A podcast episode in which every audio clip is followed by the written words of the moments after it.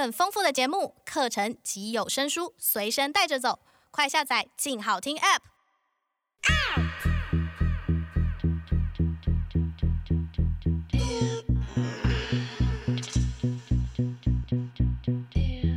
收藏之，阅读之，用耳朵阅读，聊天一个人的收藏。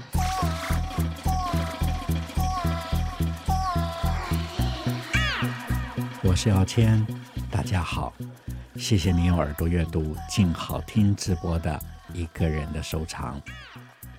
继续上一期聊到的女性艺术家玛丽·罗兰珊，其实她并不是在我的收藏中第一位女性艺术家，只是玛丽·罗兰珊是在我很年轻的时候，在我还没有。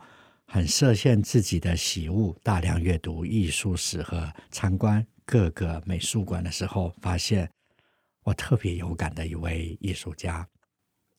而女性艺术家的作品也在我的收藏里占着一个小小的部分，因为可以参考文献，以及有机会能够仔细深刻阅读的女性艺术家，并纵观其作品的机会。相对是比较少的，所以从过往到现在，经常可以看到很多人提起女性艺术家展时，把女性放在前面，某种程度就带着一个非主流的潜台词了。在我的收藏里，一直想要透过。以同时期的艺术家之间的比较，或者以男性与女性之间来对照观看，也借由相似的主题和相似的内容来去了解那个时代。而玛丽·罗兰珊几乎是可以完全的满足我这样的好奇和这样的观望。最近几年，女性在社会得到的对待，逐渐变成人们比较关注，也相对尊重的时候，女性艺术家也几乎开始有了更足够的空间。但是，这只是一个开始。就拿我们台湾来说，现在女性艺术家仍是非常小的小众。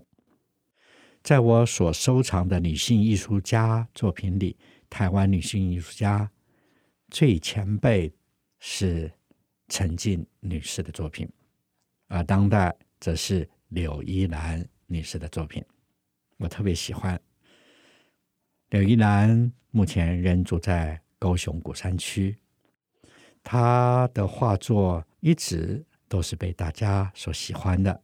特别在几年前金马奖获奖的作品《血观音》的宣传海报，海报里三位女主角的神态和相对关系，那件海报就是柳依兰女士所绘画的作品。好了，回到这一期的主题，主角玛丽·罗兰山。女性艺术家能够勇敢的把自己内心的情感，不顾虑社会眼光的表达出来，那是一种勇气，而这样的勇气往往是超越男性艺术家的。特别是玛丽·罗兰山这一期，我来说说八卦吧，因为很多女性艺术家似乎都有着令人好奇的人生传奇。玛丽·罗兰珊，她是一位私生女，而她父亲虽然没让她认祖归宗，但是自幼给予她充裕的经济支柱。她的母亲依照着巴黎上流社会家庭的方式来养育她，也形成了不是整个父母关系、家庭结构太平衡的状态之下。母亲的严厉和女儿叛逆，形成了非常紧张的关系。这也就造就出他在绘画创作上呈现出某种看似冷淡的情绪，而冷淡之内却藏着女性特有的温柔和细腻的笔触。他一开始接触艺术圈是毕卡索引进门的，那个时候正是毕卡索和乔治布拉克大力主张推广立体画派论述的时期，所以在那时，他常与这群有着新潮思维的立体画派艺术家朋友们一起作画。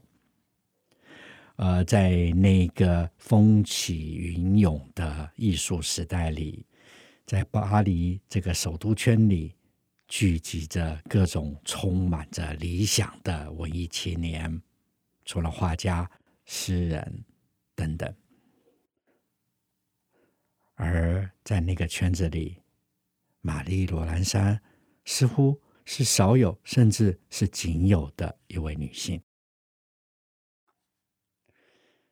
在这艺术文学热情澎湃的时代，玛丽·罗兰山与当时的大诗人阿波里内尔相恋。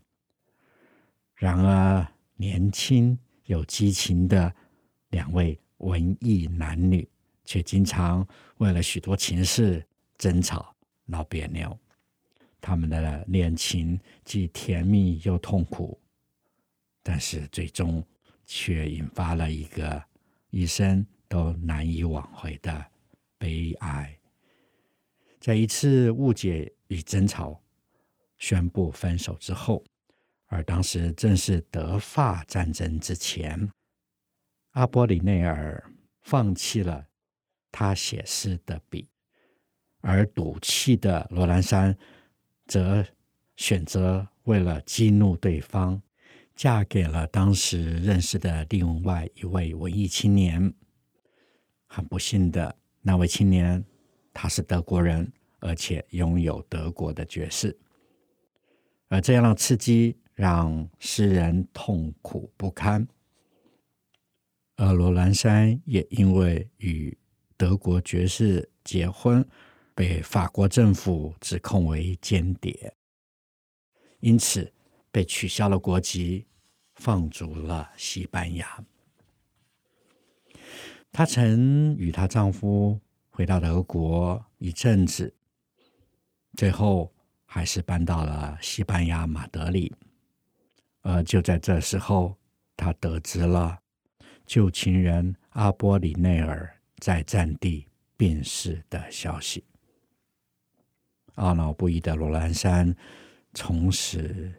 掉入了悲伤忧郁的生活里，而她的丈夫德国爵士魏杰恩也不知如何对应，依旧过着他自由的生活，将他的妻子遗忘在家中。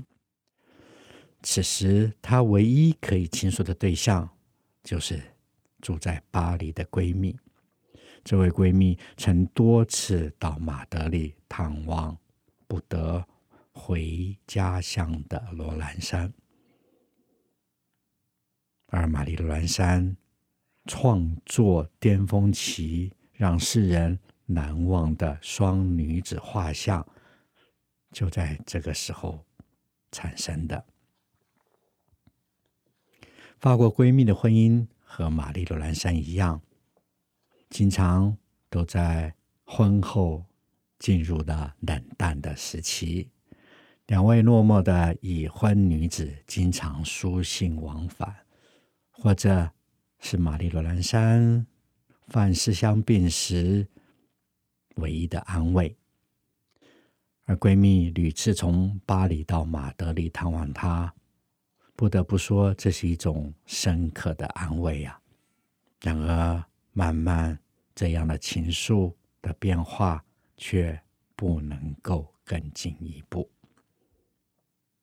于是，这样的情绪都展现在玛丽·罗兰山的画作里。那些欲言又止、灰色的背景里，粉红色的衣饰与窗帘之中，两位看似淡漠女子之间，联系着热情的宠物，似乎构成了画作最重要的三个元素。在短短几年亲密的交往，一直到闺蜜怀孕，无法再到马德里探望她，而戛然而止。从此，两人断了音讯。最后，玛丽·杜兰珊还是与这位德国爵士离婚，重新恢复了法国国籍。才得以返回巴黎。战后，他努力的重新振作自己，开始绘画创作，也帮了许多当时的上流贵妇名媛画肖像，曾经得到了收藏家的追捧。不过，这只是短短几年的光荣时光。最终，他因为经济破产的理由，以及画作不再得到人们的好评而落寞。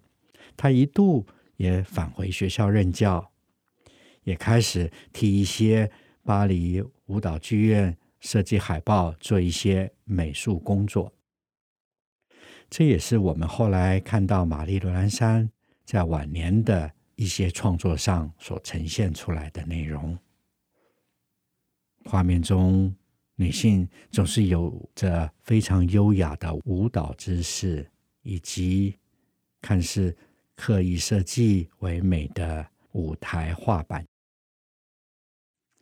而这样大量重复绘制、不带创造进步的工作，深深的影响了玛丽·罗兰山。晚年创作的名誉，因此，无论是在学术圈或者在艺术商业上，都不再得到人们的青睐了。回到巴黎后的玛丽·罗兰山，几乎不跟任何男性朋友交往。他家中只有一位年长于他的女管家苏珊娜·莫侯，两人。相伴相依，一直到一九五三年，他过世，所有的遗产都继承给了这位管家。他的一生似乎在那一场悲伤的恋爱结束后，就不再与任何男性有了瓜葛。即使是她放荡的德国丈夫，也只是年轻时。负气的选择。后来，许多人认为他是蕾丝边艺术家，但是我更觉得他是一位描述寂寞的艺术家。在他的创作反映着这位私生女出身，被母亲严厉管教。的寂寞童年所形成的眼光和性格，年轻时得不到圆满的爱情，于是终其一生与女性为伴的选择。从这个角度来看，他的艺术创作更可以观察他对于寂寞的描述，以及他和其他女性艺术家最大的不同之处。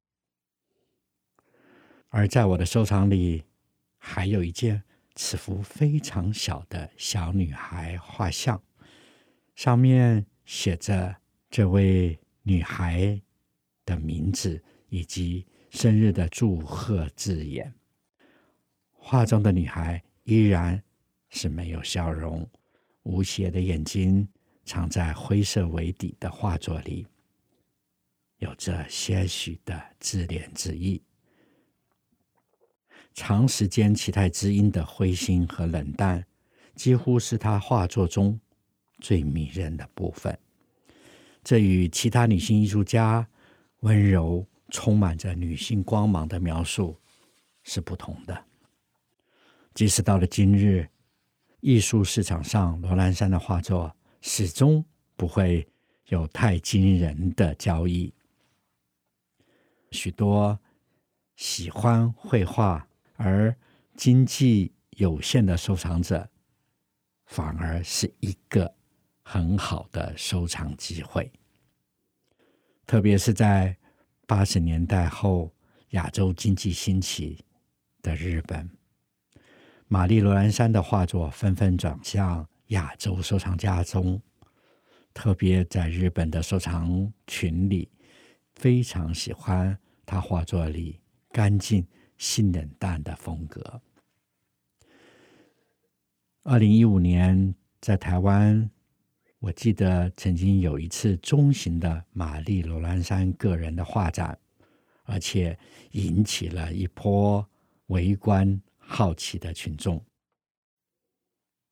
如果大家有机会到东京或到巴黎，一定要去美术馆欣赏他的作品。女性艺术家直到现在还是我有兴趣研究与收藏的方向。许多女性艺术家献上她一生难以言喻的情感和观看世界的方法。这都可以让我从艺术家的作品里得到不同看世界的角度的机会。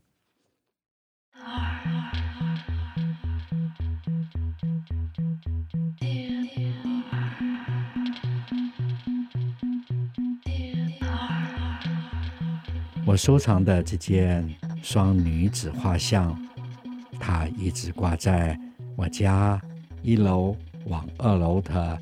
楼梯间那面最大的墙和最显眼的位置上，我应该每天都会看上几回吧，因为生活中总是上上下下的来回。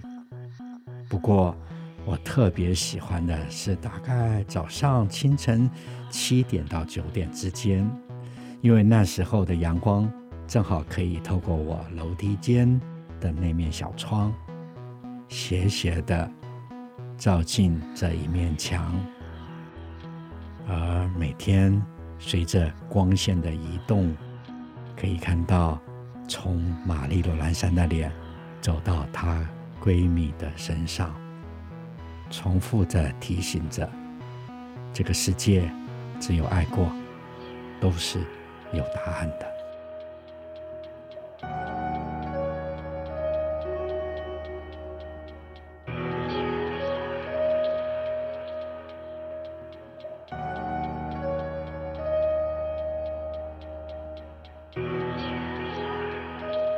云很淡，才显得天那么蓝。因为爱没有答案，才会在心中余波荡漾。于是你终于明白，爱和拥有本无关。曾经在交汇刹那，那份感动是一生的宝藏。爱。活在心上，不是时间可以轻易打断。就算是交汇时短，记忆会超越岁月边疆。爱活在心上，不受谁的决定改变方向。你真爱过，这就是答案。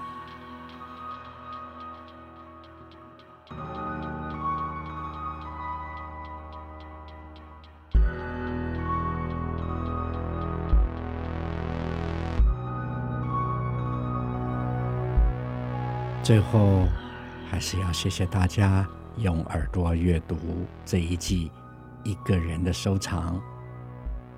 欢迎大家在静好听网站与 FB 粉丝页给我一些建议。希望我们有机会再见。